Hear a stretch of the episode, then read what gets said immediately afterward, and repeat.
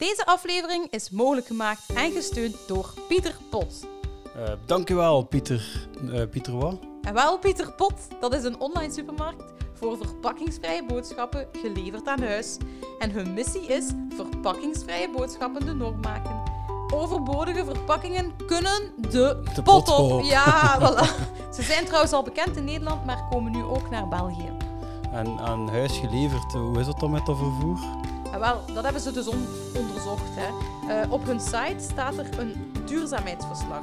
En daarin staat het onderzoek dat ze gedaan hebben naar CO2-impact van het gebruikte materiaal, de transport, het wasproces en zo verder. En die site is? pieter-pot.be ja, Dus stel dat ik nu geen tijd heb om naar de winkel te gaan, maar ik heb toch honger? En wel, dan winkelde online bij pieter-pot. En ze leveren aan huis en nemen uw lege potten weer. Dus schrijf u nu snel in op de Vlaamse wachtlijst, zodat je kunt meewerken aan een duurzamere wereld op pieter-pot.be. Oké.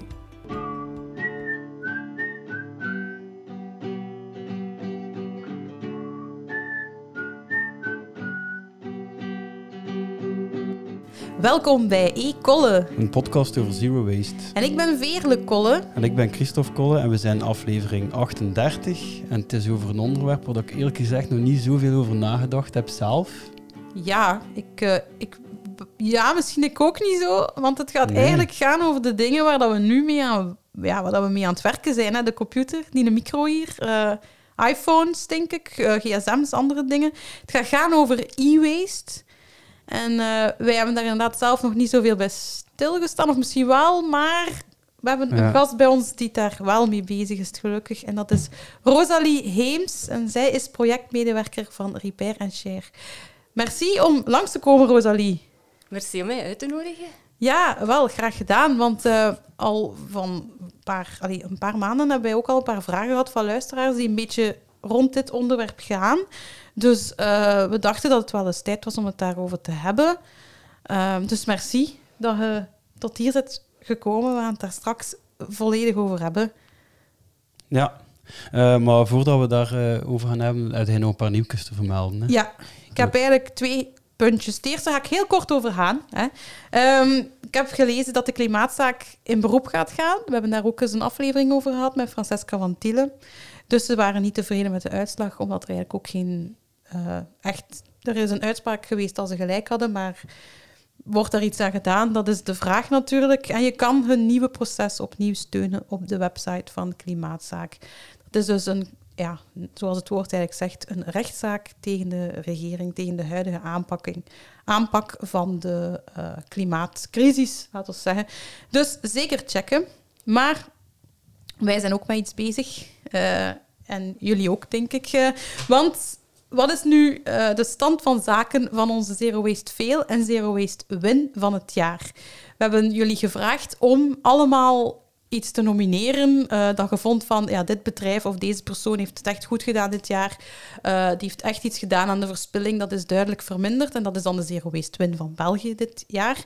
En aan de andere kant kon je ook iets nomineren, een Zero Waste Fail uit België. Een bedrijf of een organisatie die bijvoorbeeld beloofde iets te verminderen van afval, maar het totaal niet heeft gedaan. En er zijn wel heel wat uh, inzendingen binnengekomen. En we gaan daar ook eind deze maand, dus uh, deze week of deze aflevering als deze uitkomt, over een paar dagen uh, gaat dat dan online staan. De shortlist van al deze inzendingen. Dus ik en Christophe gaan dat niet alleen selecteren, of we gaan daar eigenlijk ons weinig mee moeien. Want ik had zoiets van, wie zijn wij om daarover te oordelen, wat dan nu echt in die shortlist mag komen en wat niet. Dus wij hebben een jury uh, bestaande uit vier mensen geselecteerd. En uh, die hebben ook alle vier ja gezegd. Dat is heel tof.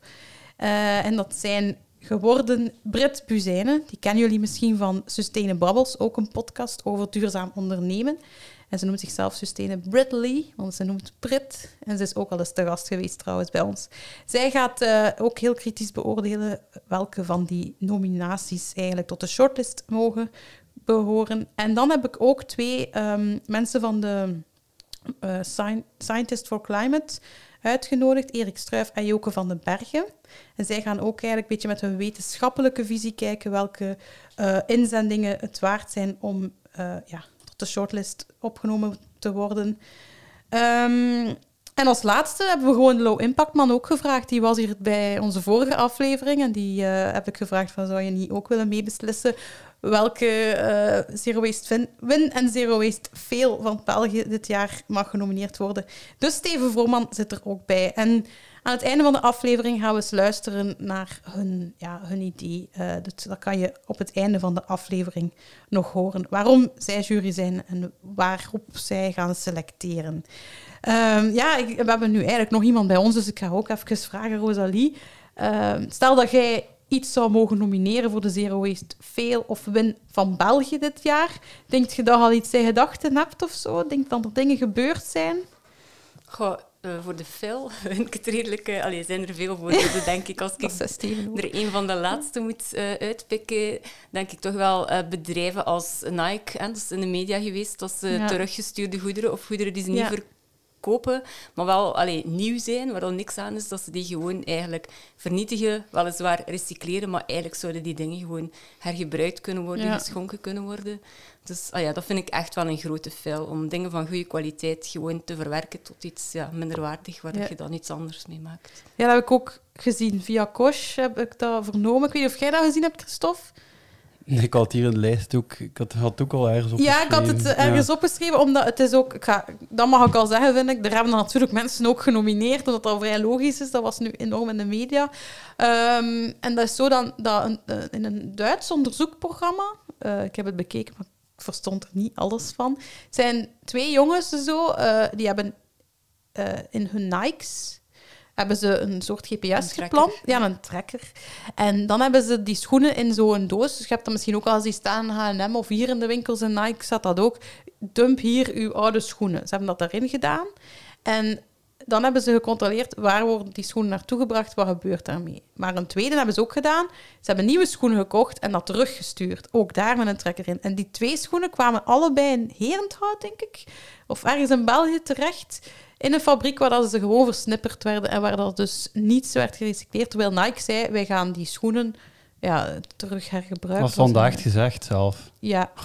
Dus uh, ik snap dat mensen dat natuurlijk ook nomineren. Dus dat is nu uh, ja, een, een, een dikke veel op vlak van zero waste, zeker weten. En een win, Rosalie, heb je dat? Goh, een win. Um, dan, dan denk ik toch wel, allee, vanuit een beetje hetgeen waar wij mee bezig zijn, vind ik het wel hoopgevend om te merken dat een aantal bedrijven um, die altijd zeiden van ja, maar duurzaamheid, consumenten zijn daar compleet niet mee bezig, niemand vraagt dat. Dat je nu meer en meer bedrijven ziet die dat toch wel een beetje gaan gebruiken als verkoopsargument. Ik denk dan bijvoorbeeld concreet aan Van den Borre, die nu een duurzaamheids- en een repareerbaarheidslabel heeft ingevoerd in de winkel. Allee, moeten daar blijven kritisch naar kijken. Mhm. Er wordt daar van alles niet in mee verrekend. Zoals bij Nike. maar het is toch wel een signaal dat ze ja, het gevoel hebben van oei, we kunnen niet anders meer dan hier ergens mee bezig te zijn en hier toch allee, stapjes in vooruit te zetten mhm. die dan in de goede richting zijn. Dus dat vind ik wel iets hoopgevends, allee, zonder te zeggen dat we daarmee zijn natuurlijk. Ja. ja. Natuurlijk ook repair, want dat is een beetje uw ding ja. daarmee. Ja, want ik heb ook wel gemerkt dat als mensen hier nomineren, dan ze, en dat was opvallend. Als het ging over een win, was het altijd zoiets uit hun buurt vaak. Niet bij iedereen, hè, maar bij veel mensen zo van... Ik ga dat winkeltje of ik ga dat bedrijfje of uh, die een start-up ga ik nomineren. Terwijl bij de fails hebben ze meer uh, ben ik misschien al veel te veel aan het verklappen, maar zo open wil ik wel even zijn. Bij de Fails hebben veel mensen vooral globaal, nee, niet globaal, maar in, uh, nationaal, sorry, nationaal gekeken van meer grotere bedrijven. Dus um, ja, ik ben benieuwd natuurlijk wat de jury uiteindelijk gaat beslissen, welke dan we in de shortlist gaan steken. De week van 30 november hoop ik die online te kunnen zetten ik, ik hoop dat het mij gaat lukken, dat tegen dan alles af is en dat jullie kunnen stemmen. Maar hou gewoon um, onze sociale media in de gaten of de website velekolle.be en dan op podcast klikken. Daar gaat allemaal alles op komen te staan. En dan kunnen jullie, luisteraars, allemaal stemmen. En daarna, want dit jaar heb ik daar ook voor gezorgd, we gaan ook echte awards maken. En ik wil die ook echt opsturen, ook naar de veel. Dus ik ben een beetje benieuwd wat er gaat gebeuren. Um, of die aanvaard gaat worden. Uh, ik, dat gaat ook misschien niet direct bij de juiste persoon komen, maar ik ga dat proberen op een juiste manier te behandelen, dat er ook niemand persoonlijk uh, aangevallen wordt. Dus uh, stemmen allemaal binnenkort op de shortlist van de Zero Waste Fail en win van het jaar. En dan is het nu tijd, Christophe, voor, eh, Ja. Zero waste fail. ja, voor onze eigen Zero Waste Fail van de maand. Ehm, dus elke maand zeggen wij een veel en win die we zelf hebben veroorzaakt En de eigenlijk. mensen hebben nu al echt door dat ik op dat knopje duw. Ja, Dat heb ik nog wel goed vermeld. maar dat is niet erg.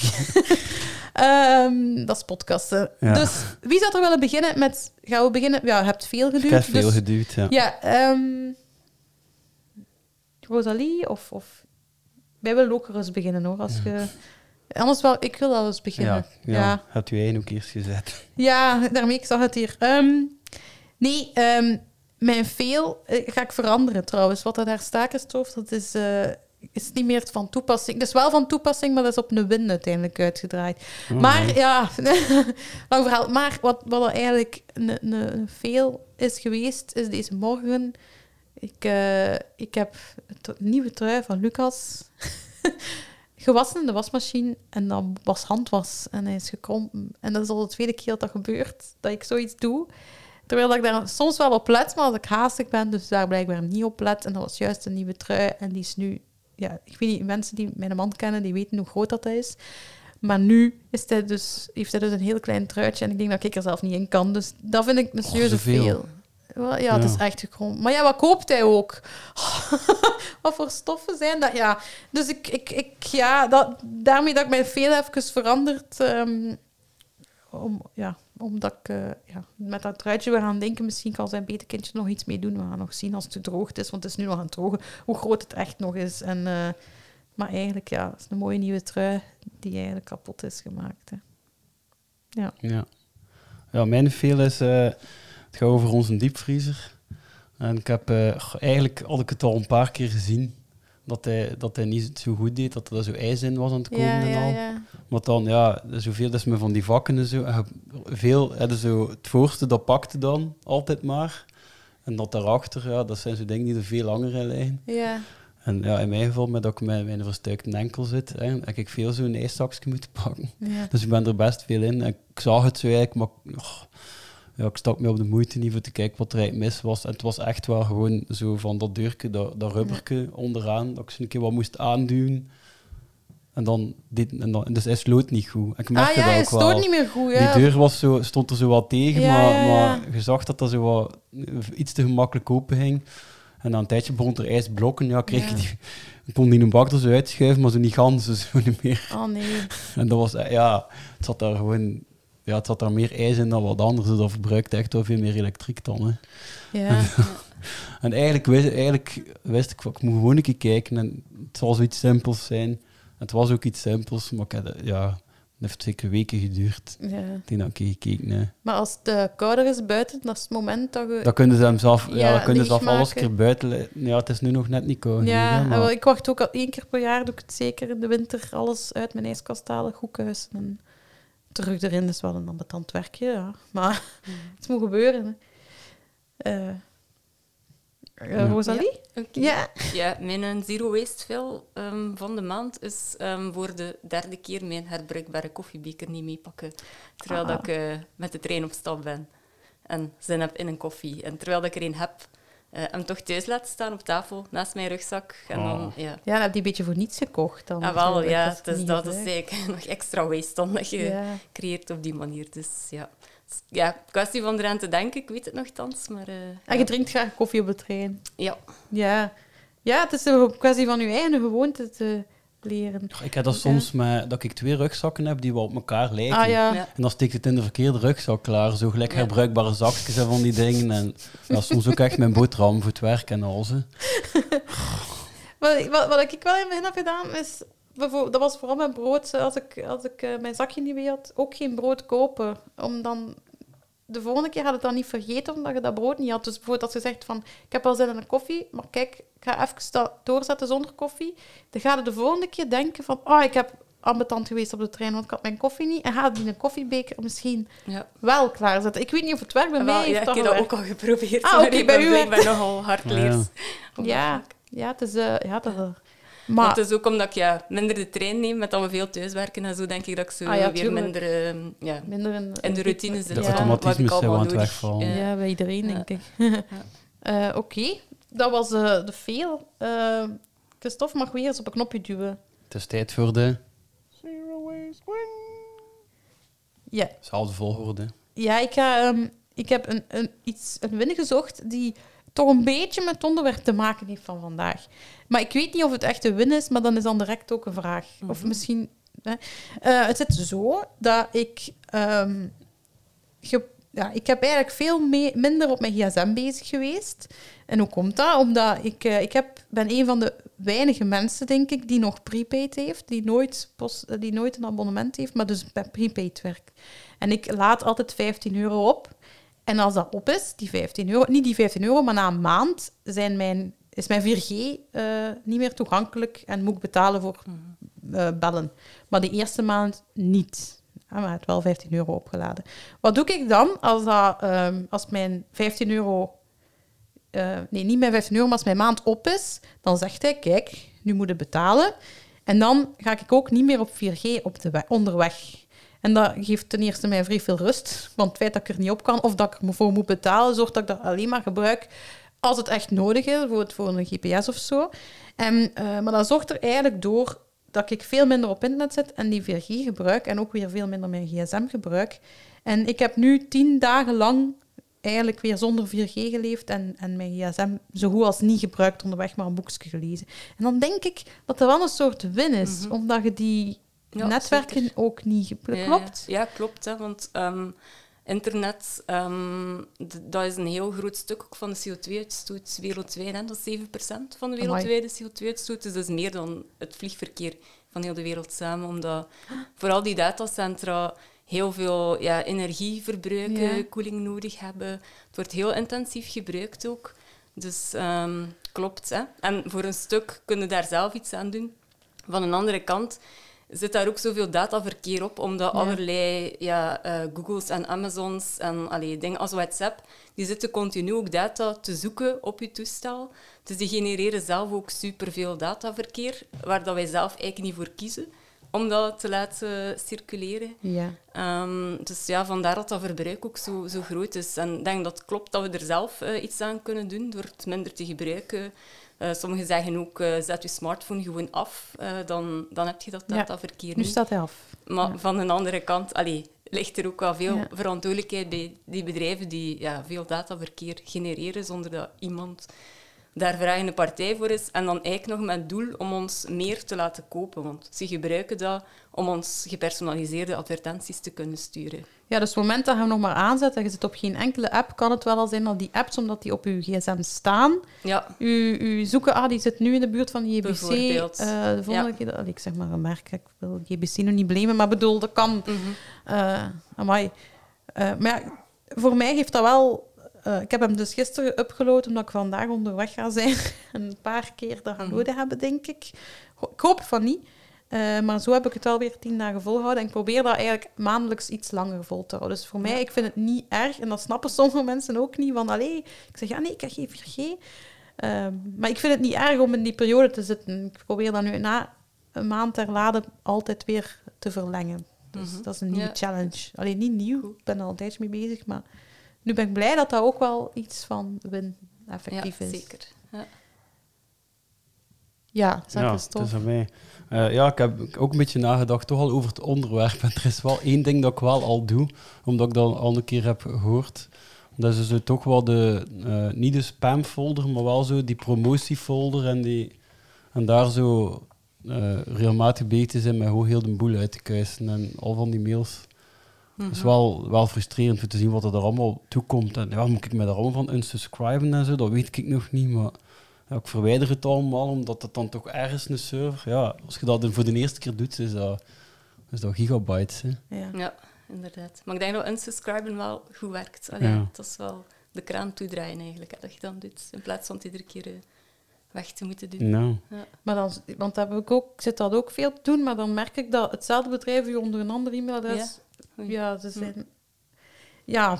dus ja, het zijn ook zo aardige dingen. Mijn, eh, mijn werkmail dan, die, die wordt, dat wordt dan zo geblokt, maar ik krijg wel iedere keer een melding van als er een, mail geblokt is. Maar dan is hij toch ook eigenlijk niet Ja. geblokt. Dan komt hij toch ook binnen. Mhm. Ja. Ja. Dus, eh, ja, ik heb ook al, al zo van die spam-sms-verkeer heb ik ook al geblokkeerd. Maar ik krijg ook iedere keer een sms dat ze het geblokt hebben. Dus ik vind het eigenlijk niet zo... ja. Dus ze, ze storen mij evenveel eigenlijk nog. dat helpt niet. hè. Amai. Ja. Vandaar allee, dat ik zeg van er ligt ook super veel verantwoordelijkheid bij diegenen die die spam versturen. Allee, wij, wij moeten Ja. het allemaal wel uitschrijven en doen. ja, Maar eh, ja. dat is waar. Zeker. ja, Ja, het is aan jou. de, de mijne. ehm, eh, dat was eigenlijk iets wegdoen. Dat klinkt een beetje raar. Ja. eh, voor een zero waste eigenlijk iets dat je weg eh, gedaan hebt. Ehm, maar dat was eh, onze printer, eh, heb ik weggedaan. Amai, je gaat nooit meer printen. Eh, dat heb ik niet gezegd, hè. Maar we hadden zelf een printer thuis, Ja? zoals veel mensen waarschijnlijk. Ehm, en dat was al een oud geval. Die was ja, al sinds meer dan tien jaar oud of zo. Ehm, en het is niet dat wij daar zo vaak mee printen. Dus dat ding stond daar vooral. Maar iedere keer dat we dan iets wilden printen, ja, dan was dat inktpatroon, dat werkte niet meer goed. Want eigenlijk, zo'n gewone inkjetprinter, daar moet je één keer in de maand minstens een aantal pagina's mee printen. Anders ja, droogt die inkt op of verstopt dat dingetje waar die inkt al meer uit moet komen. Ehm, dus je hebt eigenlijk superveel ja, afval van je inktcartridges, terwijl dat je ze niet eens Gebruikt. gebruikt. Uh, veel frustratie, omdat dat ding dan toch niet werkt. Of dan zegt hij het kleur is uit, terwijl dat je enkel zwart-wit wil printen. En je wilt dat dan ook niet doen. En doordat dat zo ook van die oude cartridges zijn, ja, ze maken dat al lang niet meer. Dus je kunt die juiste cartridges Ja. kun je dan niet meer krijgen in de winkel. En vroeger konden we dat laten bijvullen bij ehm, een, een videotheek, was dat nog zelfs. Zo twee straten verder, maar die zijn weg, die zijn gestopt.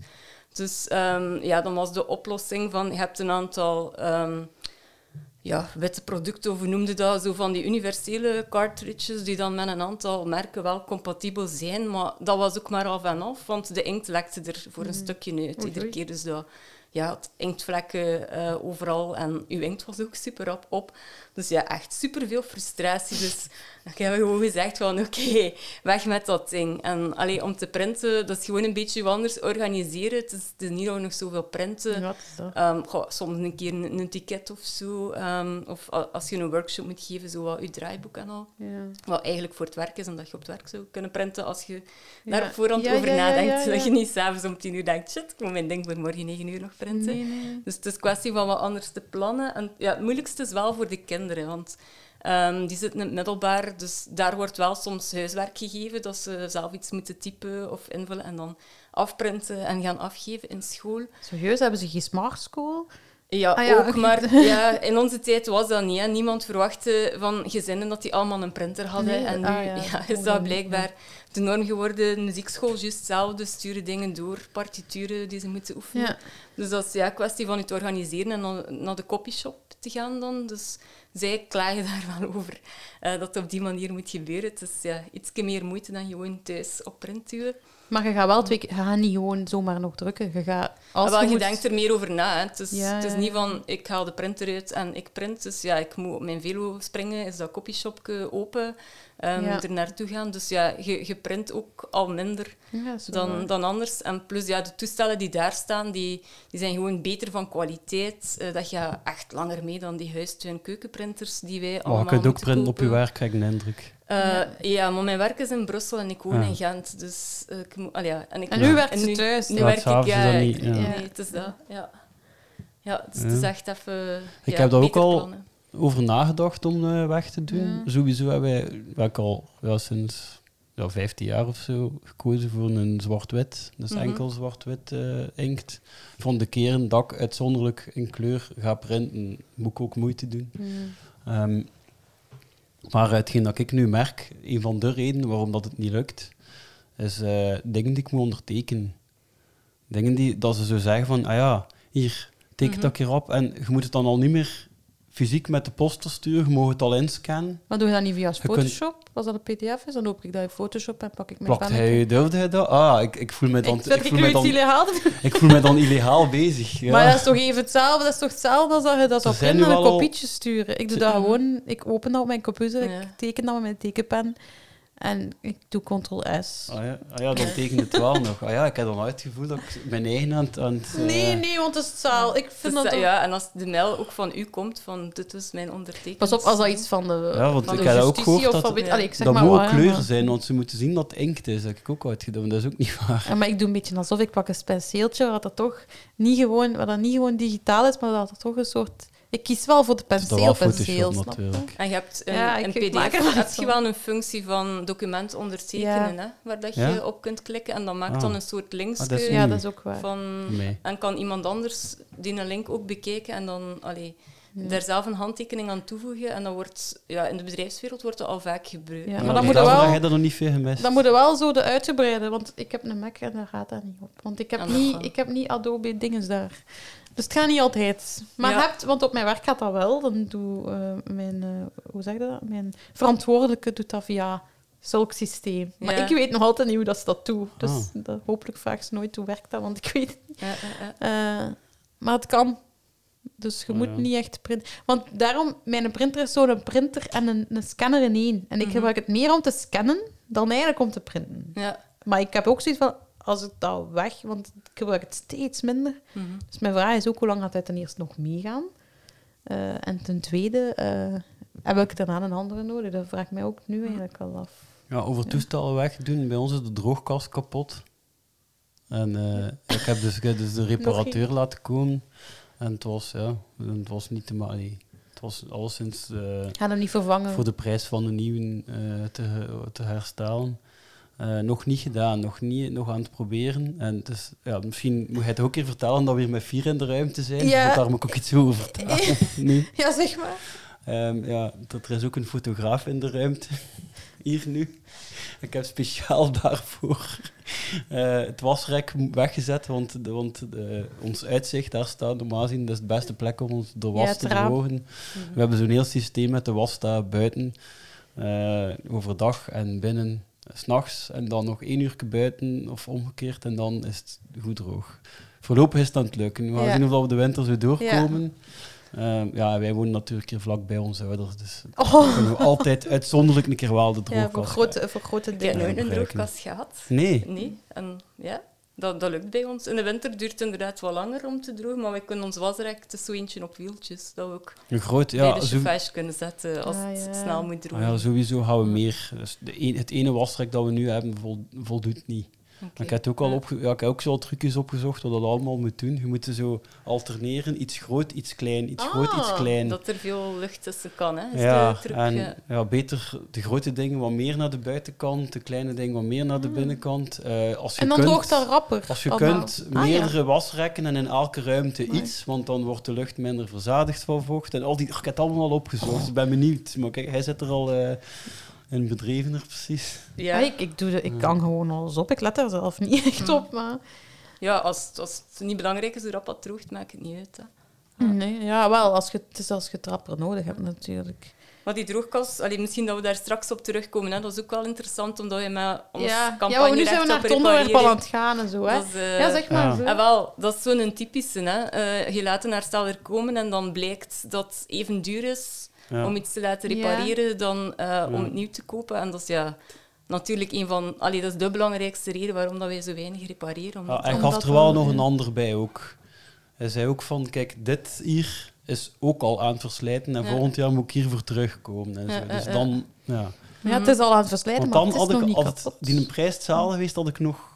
Want ik, had, ik, had- ik zat al in mijn hoofd, dus op het moment dat hij er was, van, dan ga je mijn win worden. Ja. hè, want- Ja. Het was niet zo. Ja, ja en dat is, allee, hoe, hoe wordt die prijs gezet natuurlijk? Hè? Dat is allemaal niet zo transparant ook altijd. Nee. Hè? Enerzijds hebben die, die herstellers, allee, de loonkosten in België liggen hoog. Dus je hebt redelijk ehm, kosten aan werkuren. Maar het hangt er ook vanaf hoe, hoe is dat toestel gemaakt. Is het stuk dat je moet vervangen, kunnen dat er makkelijk uit, uithalen Ja. en vervangen? Of is dat uren werk om uit te zoeken wat mankeert er aan, Ja, eh, ja, hoe krijg je dat eruit? Ehm, als hij het wisselstuk moet gaan bestellen, welke prijs gaat hij zelf ervoor moeten betalen? Al, allee, er zijn superveel kosten Ja. eigenlijk aan een reparatie verbonden, waardoor dat maakt dat dat in verhouding duur is. En bij een nieuw toestel worden heel veel kosten niet meegerekend. De kost allee, voor zo'n toestel te produceren qua, qua grondstoffen, De, vaak wordt dat gemaakt in landen waar dat de arbeidsvoorwaarden een stuk slechter zijn, mensen minder betaald Ja. krijgen. Dus daar worden heel veel kosten niet mee gerekend. En dat maakt natuurlijk dat je dan ja, zo'n scheve situaties krijgt, waardoor dat we de minst ecologische keuze... Allee, waardoor dat we gepusht worden, worden ja. om de minst Allee, niet- ja. ecologische keuze te Mm. gaan Ja. maken. Eh, maar dan zijn we eigenlijk een beetje aan ons onderwerp gekomen. Eh, want ik denk... Ja, het onderwerp is eigenlijk e-waste, omdat we... Ja, Ik ga het eigenlijk gewoon aan u vragen, Rosalie. Wat, wat verstaan we daar nu precies onder? Ehm, gewoon alle afgedankte elektrische, elektronische eh, apparaten, alles dat met elektriciteit werkt, eh, met batterijen werkt. Dus en een droogkast. droogkast, eh, mixer, smartphone. Ja. Ja. Dus niet alleen dingen online, maar, allee, die online kunnen gaan, maar ook echt het apparatuur in huis. Ja, alles waar Eh. een stekker aan zit, is e-waste. Ja, en ehm, van de dingen die we kennen, die daaronder vallen, dus van de apparatuur die we in ons huis hebben. ehm, allee, misschien kunnen hier al in de ruimte dingen zien, maar misschien ook bij u thuis. Maar welke van die eh, toestellen brengen eigenlijk het meeste e-waste met zich mee? Ehm, ja, typisch toestellen die niet lang meegaan, Ja, die rap verouderen, zoals dat dan heet. ja. Ehm, en een grote afdruk hebben, ja, dan zitten we ja, smartphones en eh, computers scoren echt wel superhoog. Zeker Dus echt de, de, de, de online stuff. Allee, de... Allee, hoe zeg je dat? Ja, het heeft vooral ermee te maken bij smartphones. ehm Eén, dat die niet lang meegaan. Hè. Ik denk dat het gemiddelde is drie jaar blijkbaar eh, in Europa dat een smartphone gebruikt wordt Mhm. voordat hij weggedaan wordt. Plus dat daar echt gigantisch... Dat is een ingewikkeld toestel. Daar zitten gigantisch Ja. veel ehm, grondstoffen in. ehm, zeldzame eh, grondstoffen ook. De CO2-uitstoot is enorm van die toestel. Ik denk... Ik heb eens een studie gelezen en om uw toestel eigenlijk... allee, hoe lang dat je het zou moeten gebruiken voordat alle milieuvervuiling, CO2-uitstoot, energieverbruik wat gecompenseerd is, is 200 jaar. Oei, maar zo lang gaan die dingen niet mee. Nee, het is... eh, ja. Ehm, ja, maar ja, het- op, op- ja, we kunnen op, op dit moment eigenlijk ook bijna, om eerlijk te zijn, ik ook niet zonder die dingen. Hè. Nee, Ehm, dus en- we moeten ze zo lang mogelijk gebruiken. ja, Dus- maar 200 jaar is nog nee, veel. dat is... eh, nee. Maar ehm, ik vraag mij dan af, want er zijn ook veel, daar hoor ik ook soms op mijn werk van, eh, we gaan digitaliseren, dat is duurzamer. Maar, maar is dat wel zo? Of, of is dat op bepaalde vlakken wel en niet zo? Op bepaalde wel en niet. En dat is met elke technologie. Ja. eh, zijn er voordelen en nadelen. En het hangt ervan af hoe dat ze ingezet wordt. Ik denk dat ehm, digitaliseren zeker ehm, ja, ecologischer kan zijn als je daarmee bijvoorbeeld veel of verre verplaatsingen uitspaart. Ja, Ik denk aan de, de ja. Zoom-meetings en zo. Ehm allee, dat is- is eh, een manier waarop dat eh, ecologischer is, denk ik. Ook, ik denk dat heel veel dingen ehm, in de ontwerpsector, dat die nu zo in 3D-model op de computer worden ontworpen en niet meer echt gemaakt of gebouwd. Ik bedoel dan eh. die, die, digitale eh, die 3D-printers dan? Of... Nee, nee, nee. Ah, dat ze hm. echt eh, digitaal op je scherm zijn. Hè. Er bestaan nu heel veel In plaats van, van die eh, design-platforms. eh, maquettes. In plaats van maquettes, dat is het dan zo Bijvoorbeeld, 3D-simulatie. Ah, dat is het niet Ja. echt maken, maar dat... Ja. Ja. Ja, want nu, is dan, nu maken ze ook spullen met 3D-printers dat je het dan niet meer moet versturen, maar thuis kunt uitprinten. Dus dat Hm. dat ik ook aan het denken was. ja, Dat- ja dat, dat kan ook afhankelijk eh, Ja. van, van wat dat dan is dat je doet. Ehm, ik denk um, digitalisering zou ook voor reparatie eigenlijk ingezet kunnen worden. Ehm, want meer en meer toestellen hebben een display. Die zouden eigenlijk makkelijk een foutdiagnose kunnen maken of foutcodes geven, waardoor dat gewoon als consument ook gemakkelijker zou worden om te zien van ah ja, wat mankeert er aan mijn toestel. Dus En een droogkast zou en- kunnen zeggen, dat los. Bijvoorbeeld, ja. Of, of wat, wat mankeert er juist aan? Allee, herstellers zouden daar superveel tijd mee kunnen winnen, maar helaas wordt software vaak omgekeerd ingezet door fabrikanten, namelijk om ja, herstellingen Ah ja. moeilijker te maken. Dus, eh, Ja, want ik heb nu een elektrische fiets en wat, ik heb hem nu al vaak moeten binnendoen, omdat altijd iets mis is met, mijn, ehm, met het, allee, de elektronica die erop zit, het, Mhm. het, eh, de display. De, ja. en dan, dan gaat hij ook niet verder, dan zegt hij stop, probleem display, maar dan krijg ik ook geen steun meer van mijn batterij. Dus het is zo van, dan moet ik die naar binnen steken, omdat er daar een computertechnoloog, Ja. of zeg dat, een computernerd moet naar kijken. Ja. Want dan zeggen die mannen ook, ah ja, onze, degene die daarin gespecialiseerd is, is hier vandaag niet. Dus dan denk ik van ja, omdat zij zijn gespecialiseerd in alle technische, Tuurlijk, van, allee, ja. hoe zeg je dat? De, de, De mechanische, ja, de mechanische en zo. en die, Ja. die dan gespecialiseerd is in die een display, die is er dus niet. Dus dat zijn weer twee verschillende zaken. Het is iets extra dat kapot kan gaan. En we zien dat ook op repaircafés. Dat oude toestellen waar dat weinig elektronica in zit, eh, waar dat weinig software in zit eigenlijk, dat die vaak gemakkelijker gerepareerd geraken dan toestellen waar dat er iets met software in zit. En ja, als het dan aan de software ligt, vaak hebben ze daar, als, hebben ze daar geen toegang toe Nee. of kunnen dat niet zomaar repareren. Dus Nee. ja, het is iets extra dat kapot kan gaan als het niet goed ingezet wordt, dat voor ja, extra e-waste eh, zorgt. Ja. Ja, maar ik heb wel ook alle ding, het idee van, doordat we nu wel veel digitaal doen, zo, allee, ah, dan, we printen dan minder, heb ik net gezegd. En dan denk ik, oké, wat op vandaag de dag eigenlijk echt waste is, is en iets doorsturen via mail en het nog eens uitprinten op een vergadering. Zeg maar. Ja. Dat vind ik, iedereen heeft zijn mailbox gehad en je gaat Mhm. nog eens alles uitprinten eh, voor iedereen. Dus dat is dan twee keer iets Ja. doorsturen of zo. Ja. En, dan- en daarmee kom ik op een persoonlijk vraagje ook. Want ehm, ja, dus je kunt dan kiezen van ofwel stuur ik het via mail door, ofwel ga ik het printen. Maar eh, ik ben een tekenaar en ik zit nu weer in een fase. Dus ik heb altijd fases. Soms teken ik heel lang op papier weer. En dan heb ik weer een periode dat ik weer... Ja, het dat toch ook, Christophe, eh, denk ik. Dan heb ik een periode dat ik weer liever digitaal teken. En op dit moment zit ik een periode dat ik weer volbak digitaal aan het gaan ben met mijn tablet. En dan vraag ik me af, wat is nu de duurzaamste periode? Want op het moment dat ik digitaal teken, zit ik niet met een pak blaren die altijd maar groter wordt. En dat ik dan ook weer, sommige moet ik dan wegdoen, andere ook. Maar ja, en verf en toestand. Allee, ja, dus het is, het is zo dat ik me afvraag. Mhm. Ja, dat vind ik ook een moeilijke. Ja. Ik kan er niet zomaar eh, nu gaan op antwoorden van wat is in dat geval eh, de beste keuze. Ja. Ja, Dat lijkt me nu echt de vraag die hetzelfde terugkomt uit van eh, PMD of glas. ja, misschien dat. het Van Ja. alles hangt af Je kunt waarschijnlijk het echt van. op zoveel manieren bekijken. Hmm. En deze ook, hè. Ja. Zo van, ja, ga hij, ga hij die bestanden dan op zo'n grote DPI doen dat je iedere keer een half gigabyte gaat gaan eh, Ja, die in de cloud ja. zetten en zo? Dat, dat maakt al direct... eh, ja, dat ook. Nu zit ik dus ook in de cloud. Mhm. Ik heb dat allee, vorig jaar gedaan om mijn bestanden veilig Ja. met aanhalingstekens te bewaren. Dus nu zit, nu zit ik eigenlijk als ik digitaal teken en het zijn grote bestanden. Ja, dat zijn wel vaak grote bestanden, hè.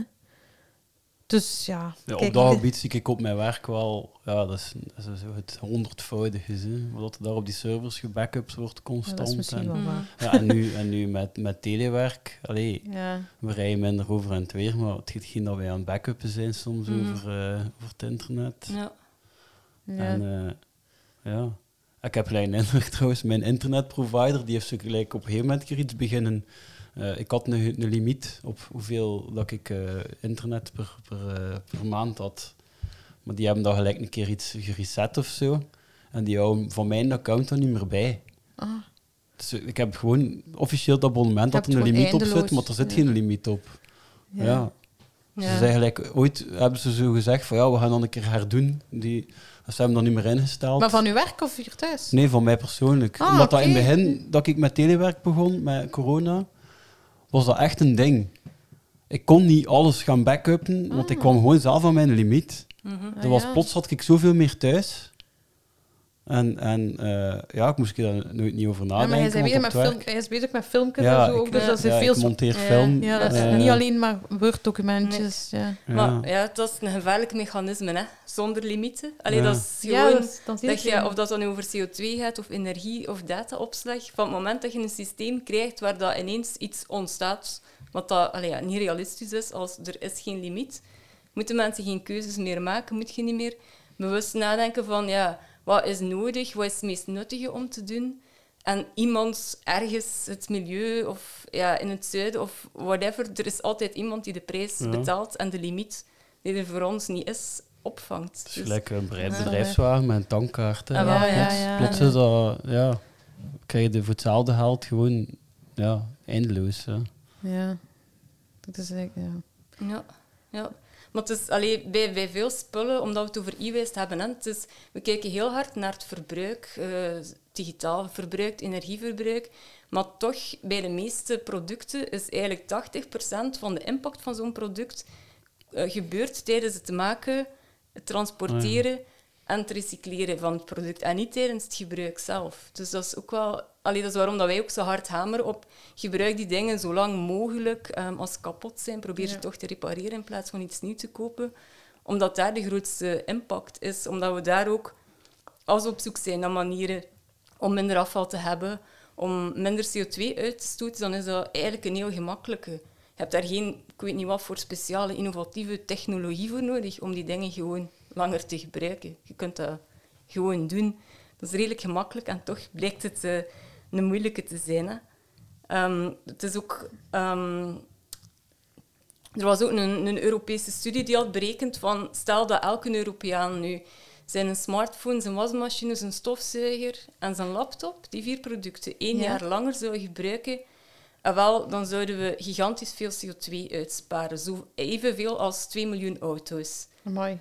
Dus, en dat klinkt niet zo moeilijk eigenlijk. Hè? Je smartphone vier jaar in plaats van drie jaar gebruiken. Je wasmachine acht jaar in plaats van het gemiddelde van zeven nu. Amai, Dus, dat gaan we allemaal doen, denk ik. Proberen. Of zo'n challenge ervan maken. Voilà. Ja. De, de TikTok eh, one year later, eh, weet ik veel wat. En ehm heb je voor een, specifiek voor de smartphone heb je een paar eh, vuistregels om te zorgen dat het na drie jaar niet gevoeld... Want ik heb het nu de laatste keer wel gehad. Ik heb erop gestaan voor mijzelf. Van ik ga mijzelf pas toestaan na drie jaar om een nieuwe te kopen. En het, ehm, het, eh, het was al zover. Tegen drie jaar. Ik ben er wat over gegaan.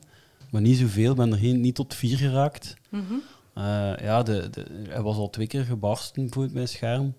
En de tweede keer hadden ze hem gemaakt en zouden ze al kleine, zo kleine ja, bolletjes zo van, van toch een beetje vocht dat er wat tussen was getrokken. En van, nogthans vrij betrouwbaar wat ze dat repareren, hadden ze gezegd, ja, maar dat is nog wat dat gebeurt. En de keer erop kwam ik dus weer bij dat er problemen waren. Dus het was niet meer gebarsten, maar hij begon, die touchscreen reageerde zo goed niet meer. En dan zei ze, ah ja, maar het zit vocht achter. het was al dezelfde techniek. Ehm, ja, nogthans, ja. Dus, en zijn er zo buiten dit zo nog regels? Want ik, hij begint ook trager te gaan. En is, Ja. En mijn batterij ook. Ik ging dus een paar maanden ook terug naar de Batterij winkel. ook, en ja. de batterij zegt... Ze kunnen die niet vervangen. Want ja, dat is al zo'n eh, toestel. Ik weet niet, ik denk dat hij al ouder is dan drie jaar. Ik ben niet zeker. Ik ga niet... Mhm. Eh, maar dat Ja. was zo van, allee, je hebt nog Ja. zo'n oud toestel. Denk je dat je nog een batterij gaat kunnen krijgen daarvoor? Mhm. Zo, Ja. ja. dat was maar zijn er Ja. voor zo'n smartphone? Goh, er zijn er vast. Ehm, alleen, ik, ben, ik heb zelf ook geen smartphone. Ik heb nog nu gewoon een ouderwetse gsm. Dus ik ben Ah. er zelf persoonlijk niet zo hard mee bezig. Maar eh, gelijk eh, komende maandag hebben we een event in Gent te organiseren, Bar Circulair. En dan komt iemand vertellen, die geeft een workshop van een Ja. uur, van hoe hou je de batterij van je smartphone langer gezond. Ik, ik weet één tip eruit is alleszins je batterij niet helemaal leeg laten lopen, maar die ehm, opladen voordat die helemaal leeg is. Dat is er één, ik weet, maar hij heeft zo een stuk of Ja, ja, want- twaalf tips. Ja, ik had ook... Er is nu zo van, van eh, de batterij... Hoe noemen die? De batterij... Het batterijbedrijf in België. Ben even... eh, niet Recubel, enfin, maar... Bebat. Bebat, dank u. en die geven nu ook tips online. En er was inderdaad één, je moet het altijd tussen de 20% en de 80% houden. Ja. En ik ben, sinds dat ik dat weet, dat Ah, dus ook nu niet aan het proberen 100? te doen. Nee, blijkbaar niet. Nee, ja. Dus ik, en, en meer afzetten, terwijl ik dacht, ik ga hem niet te veel afzetten, want dan moet hij altijd weer opstarten. Ik dacht dat dat... Maar dus ik moet hem Ja. wel afzetten. Mhm. Dus nu zet ik hem Ja. ook meer af. Zo. Ik denk, een van de tips is dikwijls ook de, de apps die je niet gebruikt of niet nodig hebt, eh, er, allee, die uitzetten of, of eraf doen. Omdat dat ook continu ja, energie verbruikt. En hoe, hoe meer dat je je batterij eigenlijk die cyclus moet laten doorlopen van leeg op, leeg op, hoe meer dat die verslijt. Dus eigenlijk hoe minder dat je ze moet opladen, hoe langer dat die ook meegaat. Ja, en als je hem afzet, dan eh, Ja, moet je niks... allee, ja, Als je hem toch niet gebruikt. ja. Ja. Ja, Maar eigenlijk zijn dat dingen die we al zouden ja. moeten weten. Ja, Ja, het is ook gezond voor uw mentale toestand, Ja, en om meer af te uw eigen verplichten om iedere dag, want iedere, iedere smartphone houdt dat bij. Je kunt dat ergens in uw instelling ja, ja, opzoeken ja. hoeveel schermtijd dat je hebt Ja. gehad. Om dat gewoon een keer iedere dag te bekijken. Nog niets meer dan dat. Gewoon voor jezelf te bekijken. Alleen het ding is, op het moment dat je muziek aan het streamen bent, telt dat dan mee. Dat was er zo'n grote discussie bij. eh, van, eh, ja, als dat meetelt, ja, dan, dan is het moeilijker natuurlijk. Ja. Maar, dan, ja, maar gewoon toch die confrontatie en dan, ja, Ja. en dan misschien ja, beginnen te zeggen van, ja, ik kan maximum zoveel of zo. Ja, moet dat Grenzen stellen. Ja. Ik denk dat niemand, oh, gelijk dat je de vorige aflevering al zei met Steven Vrooman, met minder gaan we niet minder gelukkig zijn. Allee, of, Mhm. ze had zoiets gezegd. Ik Ja. denk dat niemand minder gelukkig Ja. wordt. Het moment dat Facebook afviel of zo. Mhm. Ik weet Ja. niet of dat zo erg Ja, voor was. mij, die keer dat hij wegviel, was ik ontgoocheld van, allee, hij had wel langer mogen. Allee, Mhm. niet terugkomen, had ik ook niet veel hoesting in, maar hij had er zo wel mogen wel langer uitleggen. Uw gsm? Nee, Facebook, Facebook. gewoon dat Ah, er niet was en ja, Instagram. ja, wel, ja, zo'n paar dagen of een week of zo. Of, om, of één dag Ja. per week geen social media. Dat iedereen dat doet. Dat zijn zo'n dingen dat ik Ja, wel een keer van, die- zou hij willen doet van zien die wat sabbatdingen veel, hè. Ehm, Dat is toch zo wijs, dan ik is heb mijn fases dat ik soms een keer Ja, zeg... dan is veel zo niet bereikbaar. Oh ja, maar ja, ik had juist één dag dat ik dat niet ging doen. Nee, ja, dat ik niet meer... Ik heb momenten dat ik zeg... Hmm. Vandaag is een dag, ik zet mijn computer niet aan. Mhm. Omdat als ik mijn computer aanzet, dan ga ik beginnen werken. Want dat- ik heb een bijberoep en dat is dan mailtjes. En als ik zie dat ik een nieuw mailje heb, dan wil ik dat beantwoorden. Die een dag, terwijl ik zoiets heb van, dat kan ook wachten. Maar als ik mijn Mhm. computer heb aangezet, dan... En dan ga ik dus ook wel niet tekenen, maar ga ik een beetje lezen of zo. Ja. En dan is Christophe daar toch op mijn gsm met vragen over de podcast soms. En dan moet ik hem toch weer aanzetten. En dan denk ik, maar als ik hem aanzet, ga ik andere dingen zien. Ja. Enfin, dus dat, dat, dat zijn mijn sabbattoestanden. Ja, Ehm, maar je hebt daarnet over Bar Circular eh, gepraat. Eh, en jullie, ehm, dat is een, organisa- dat is een ehm, evenement dat jullie organiseren. Ja, samen met eh, een aantal andere organisaties, met. Katapa bijvoorbeeld. En zeg eens een keer, wacht, wat, wat dat jullie organisatie precies doet. Ja, Ja, want dat heb je... voorgesteld. Ja, eh, wel, ja, ik heb in het begin gezegd, je bent van Repair en Ja. Share. En vertel eens eh, wat jullie precies doen, want het is een deel van de oplossing, denk ik. Eh, dat proberen wij te zijn, alleszins. Ehm, dus ja, wij zijn een milieuvereniging. Ja. Ehm, en wij werken eigenlijk over heel Vlaanderen. Ehm, en ja, ons streefdoel is dat de spullen die we hebben, dat die langer meegaan, dat ze vaker gerepareerd worden en ook meer gedeeld worden. Ehm, omdat we denken dat dat echt belangrijk is als we minder afval en minder CO2 en een beter klimaat eh, willen hebben. Ehm, en wij werken eigenlijk wat, ja, op drie ehm, verschillende manieren. Ehm een eerste manier is, ehm, we zien dat er heel veel burgerinitiatieven, vrijwilligers zijn die niet bij de pakken blijven zitten, die niet meegaan in dat verhaal van ehm, iets dat je koopt, eh, gebruikt het en je gooit het weg. Die proberen daar tegenin te gaan. Ik denk aan gereedschapsbibliotheken, ik denk Ja. aan repaircafés bijvoorbeeld. Ja. Dus die initiatieven proberen wij zoveel mogelijk te steunen, die bekend te maken, zorgen dat die kennis met elkaar kunnen delen, sterker kunnen worden. Dat is één stuk van het werk. Wij proberen dat zelf als organisatie ook te doen, samen met andere organisaties, met bedrijven, met afval, intercommunales, met al dat soort eh, spelers ook projecten opzetten om te zien van als we die economie nu anders willen organiseren, hoe zou dat eruit kunnen zien? Hoe kunnen wij dat concreet een keer proberen uitwerken? Hoe kunnen wij bijvoorbeeld een systeem opzetten nu dat alle kinderen ehm, een laptop nodig hebben met teleonderwijs en zo, hoe kunnen we een systeem maken dat eigenlijk alle kinderen toegang hebben tot een laptop en internet, zonder dat ze daarom zelf met hun eigen gezin er een moeten kopen. Ook sociaal Ah, ja, kwetsbare ja, ja, kinderen. Dat is een deel uit die project. We hebben een project Repair Zoekt Hub, waarbij dat we zoeken van hoe kunnen we het, ehm, de elektrische toestellen die ingezameld worden op recyclageparken of bij retailers, hoe kunnen we zorgen dat die gerepareerd worden in plaats dat die naar eh, shredders of naar recyclagebedrijven Dat is gaan. een shredder. Een shredder is, Dat ja... is dat van de turtles, dat weet ik. hè. Maar nee, dat is gewoon een vernietiger toch, zo, met van die messen en zo. Ah, Ja, dat is ja, een grote machine waarin dat ze gewoon toestellen versnipperen in ah kleine dus, stukjes. ja, ja, ja, oké, ja. ja. Ja. Dus Oei, dat- lijkt Mike.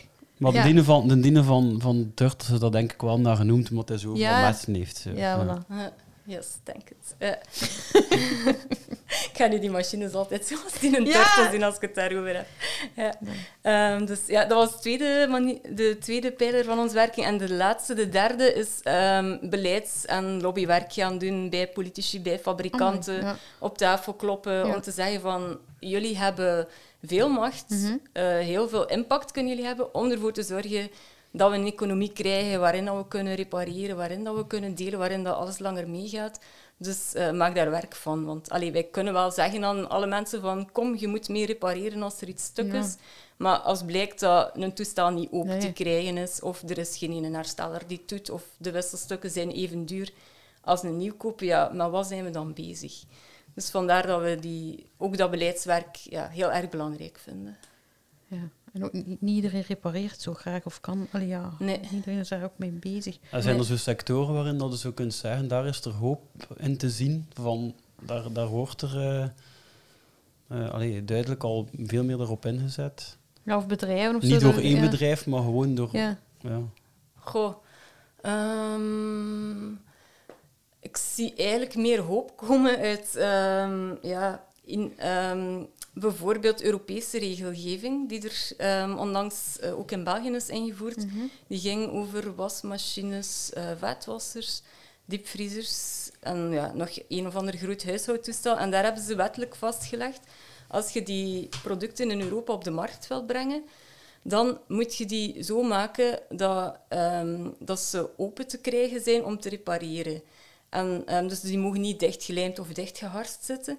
En je moet die open krijgen met normaal gereedschap. Hè? Want veel fabrikanten hebben er een handje van weg om zo heel specifieke vijsjes te ja, maken. voor met een- alleen hun ding. een kopje Ja. dat je met geen enkele schroevendraaier op krijgt. Dus dat was ook vastgelegd.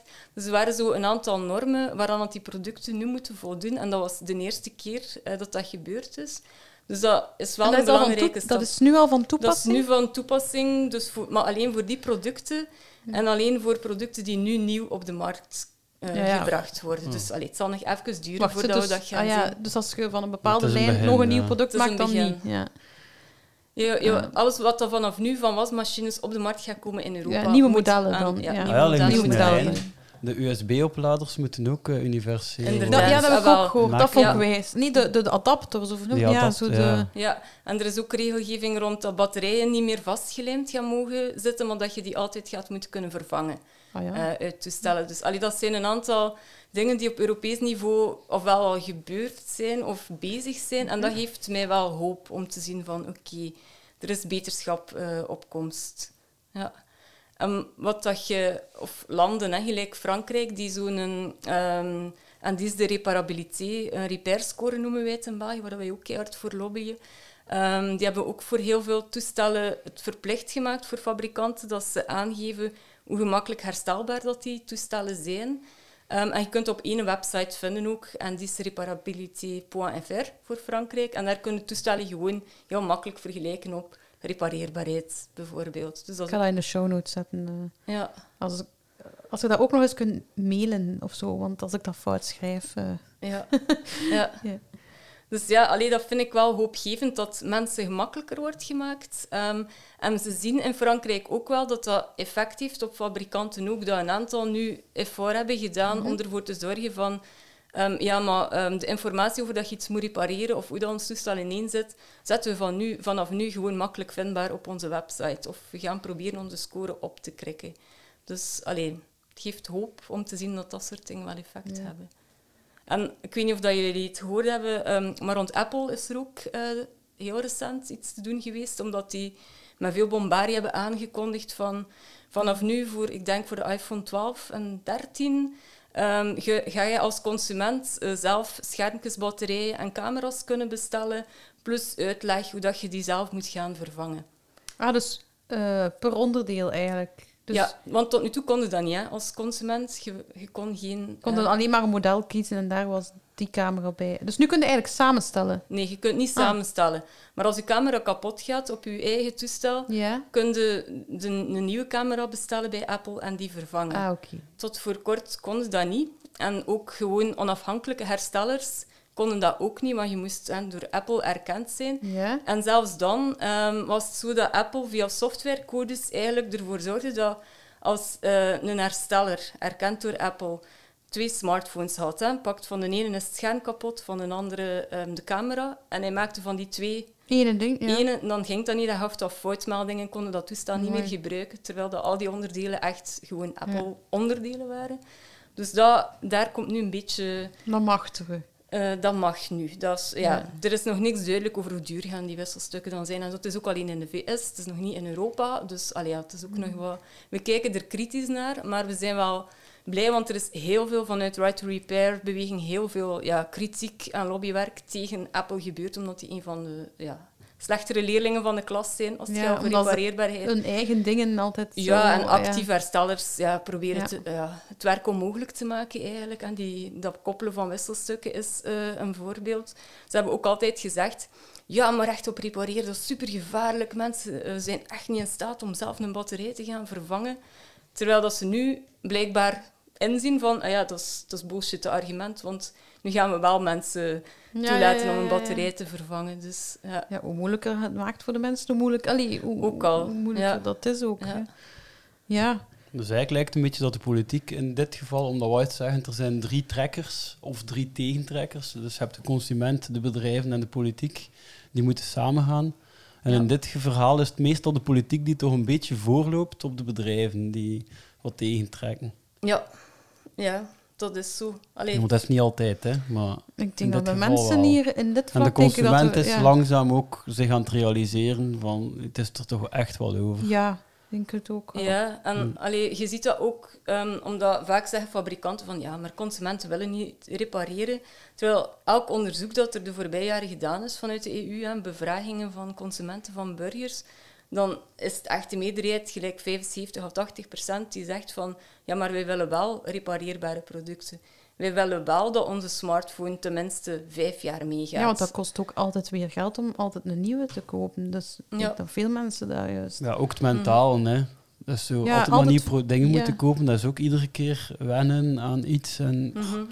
Ik heb daar ook geen zin in. En weer dingen installeren. Allee, Ja. kunt wel zinken, maar toch... Ja. Gaat dit ook niet ieder drie jaar van e-mailadres veranderen? Of van, allee, Mhm. dat zijn zo ook allemaal dingen die zo vrij persoonlijk Ja. zijn.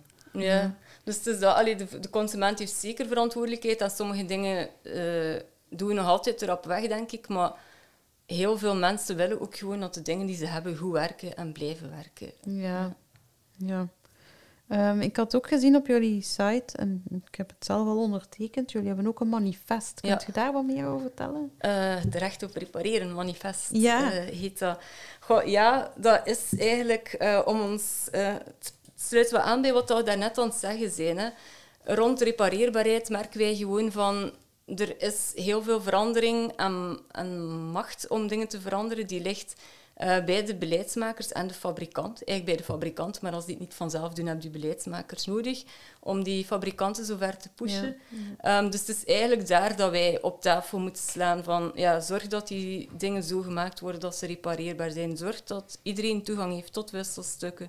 Zorg dat er geïnvesteerd wordt in hersteldiensten. Ehm, dus dat zijn eigenlijk de eisen die we daarin naar voren schuiven. En wij willen met dat manifest ook laten zien van dat is niet gewoon één NGO die dat roept. Allee, er zijn heel veel mensen die dat willen, die dat belangrijk vinden. Er is draagvlak voor en we verwijten ons niet dat er geen draagvlak voor is. Dus vandaar dat we met dat manifest werken, zodat mensen ook allee, onze eisen kunnen steunen en mee kunnen laten zien van kijk, consumenten zitten hier ook echt wel op te wachten. Wij willen dat er verandering in komt. Dus ja, ik zou zeggen, iedereen die het nog niet getekend heeft, die, die kan dat zeker doen, want dat, dat versterkt onze positie aan de onderhandelingstafel ook enorm. ehm, met elke handtekening. En heb je ook in België al daar effect van gezien? Van dat manifest of specifieke dingen die daarvan zouden kunnen komen? Ehm, ja, we zijn, dat gaat traag, hè? Ehm, dat soort dingen. Alles gaat traag? Dus eh, het manifest is er nu een jaar, anderhalf jaar ongeveer, denk ik. Ehm, dat het er staat. Ehm, we hebben al veel gesprekken gehad. Ehm, we hebben met alle politieke partijen al ongeveer gesprekken gehad, studiediensten en zo. En het punt waar dat we het meest vooruitgang aan het boeken zijn, is eh, rond die repair-score, toch wel? Dus dat, dat label op toestellen dat Ja. aangeeft hoe Oh, gemakkelijk dat ze te repareren zijn. Daarvan heeft minister Katabi van Klimaat, federaal niveau, al aangekondigd ehm, in de Kamer dat ze dat wil invoeren in België, dat dat in haar nieuwe ehm relanceplan gaat komen. Ehm, dat plan had er eigenlijk al moeten liggen, maar is vertraging aan het oplopen. Dus ja, wij hopen nog altijd Ja. dat dat daarin gaat staan. We kijken er heel hard naar uit eh, om te zien of dat ze die belofte effectief gaat waarmaken. Dus dat is, dat is er ene. En ik denk, eh, waar dat we het, wij hebben ook heel eh, hard gevraagd om op Vlaams niveau dan, ehm, als er, eh, om meer te investeren in sociale tewerkstelling, bijvoorbeeld eh, in kringwinkels of in andere sectoren waar dat veel ja, reparatie of hergebruik in zit. om, als we middelen in die sectoren investeren, gaat dat ook meer gebeuren. En ik denk dat Krivits eh, een tijdje geleden ook heeft aangekondigd dat ze meer ehm, daarin wil investeren en specifiek inderdaad in de circulaire, allee, de circulaire jobs in die sociale economie. Dus hier en daar eh, worden er wel stapjes voor uitgezet. Ja, dus als je bijvoorbeeld nu... Want dat vroeg ik mij ook af in België. ehm, puur ons land nu. Hè. Mhm. Als je hier iets op het containerpark doet... Hè, bijvoorbeeld eh, Christophe zijn eh, droogkast of zo. Stel dat je dat toch naar het containerpark zou moeten doen. Wordt daar dat nu op dit moment al veel van hergebruikt? Gaan ze, of wordt dat echt gewoon Hergebruikt schoot? Als Nee? je dan naar het recyclagepark doet, amper. Er zijn er een paar die samenwerken met een kringwinkel. Ah, ja. Die dat Ehm, dan maken om dan tweedehands te verkopen? Ja. Ja, bijvoorbeeld. Ehm, dus dat gebeurt meestal niet. Die worden... Goh, en het ambetante met e-waste is ook... Eigenlijk weet er niemand echt waar dat onze e-waste allemaal terechtkomt. Dus dat is heel moeilijk om dat allemaal te trekken. En We zouden vinden. allemaal een GPS moeten steken, een tracker in ons ja. e-waste en dan... Ja, inderdaad. En, en dat is al een paar keer gebeurd. Dat is van de v eh, er is een documentaire ook, eh, ik denk, hoe heet die? Why the right to repair matters for your electronics. Die kun je gewoon op YouTube vinden. Ah, ja. Ehm, waarbij dan een aantal mensen inderdaad ook trackers hebben gestoken in ehm, ja, elek- elektrisch toestel eh, die ze naar het containerpark hebben gedaan. En dan zie je dat dat zo'n heel parcours aflegt van ja, het ene bedrijf naar het andere.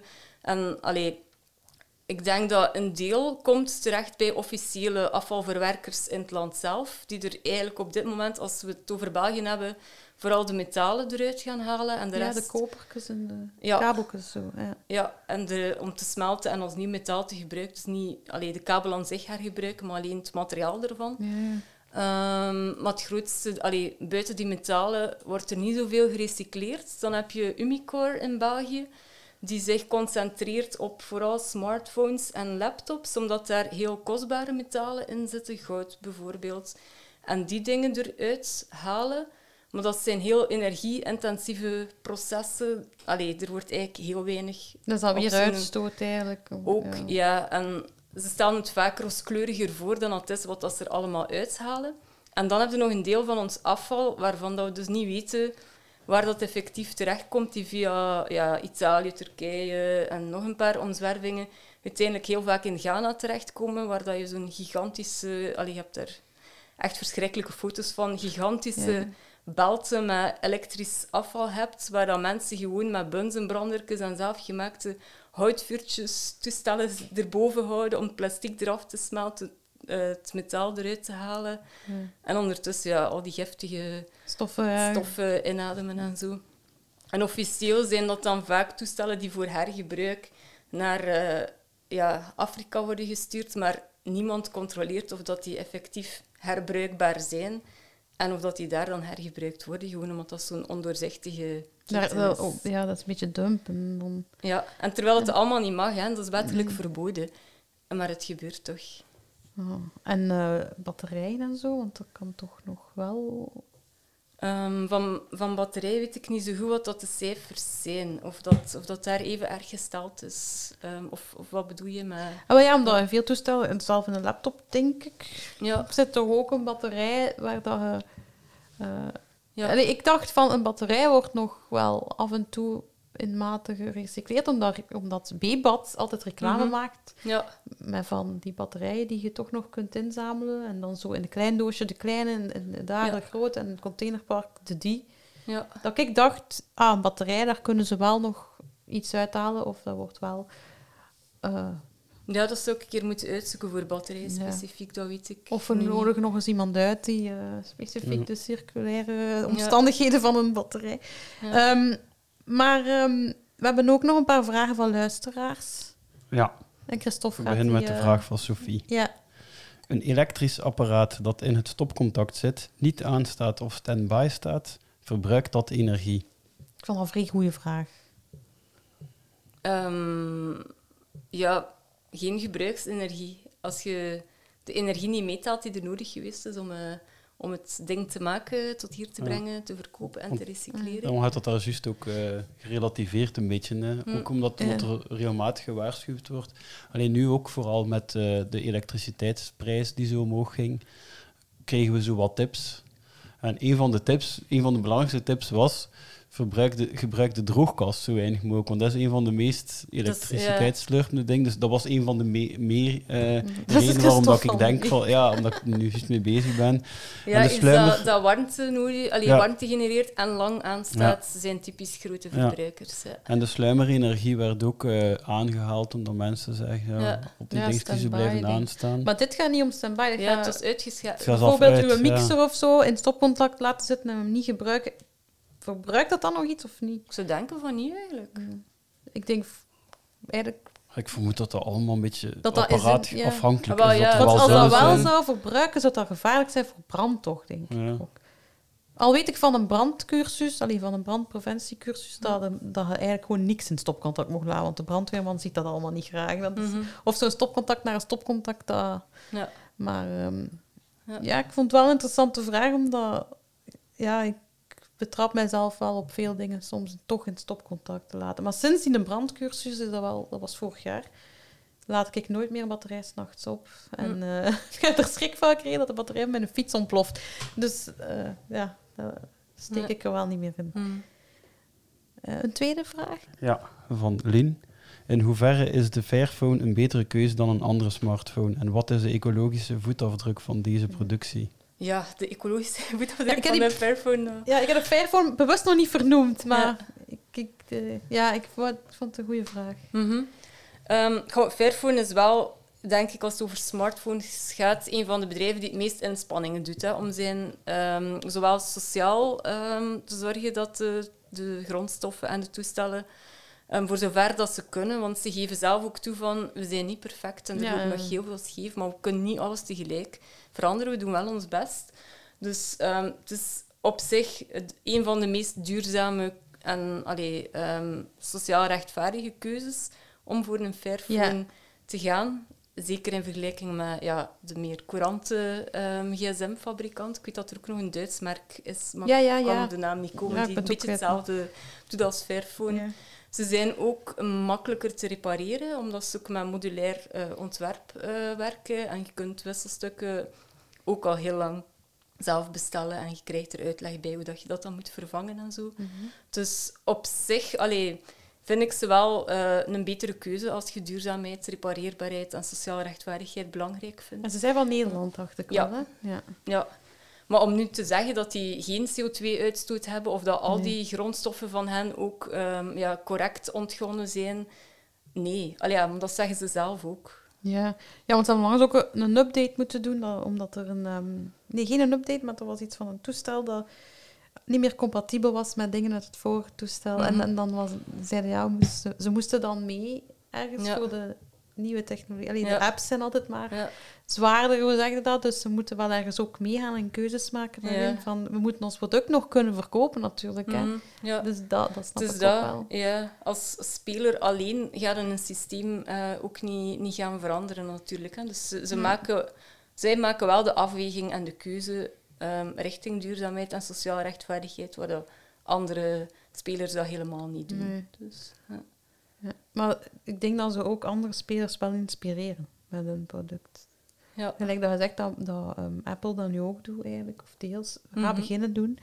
Ehm, vind ik dat wel een inspiratie voor de rest. Eh, ik had als afsluiter nog één persoonlijke vraag. En dat is, eh, hoe duurzaam is het maken van een podcast? Gewoon eh, even... Omdat je hier nu al onze spullen ziet. We hebben een mixtafeltje. Eh, we hebben, eh, hier zijn we nu Ja. met drie micro's. Ik ga het even voor de luisteraars zeggen. hè. Ik heb een laptop. Ja. Hebben wij nog iets? Kabels, veel kabels. En, en dan natuurlijk mensen online luisteren via een app. Ja. Vermoedelijk, ik luister veel via mijn smartphone op de fiets. Dus Ja. ik denk dat ze daar ook een smartphone allemaal nodig voor hebben. Of we zorgen er ook voor dat je op YouTube kunt luisteren voor mensen die geen smartphone of app hebben. gelijk eh, Rosalie. Eh, dat zijn dan zo... Dat is heel weinig mensen die daar naar luisteren, maar er zijn er.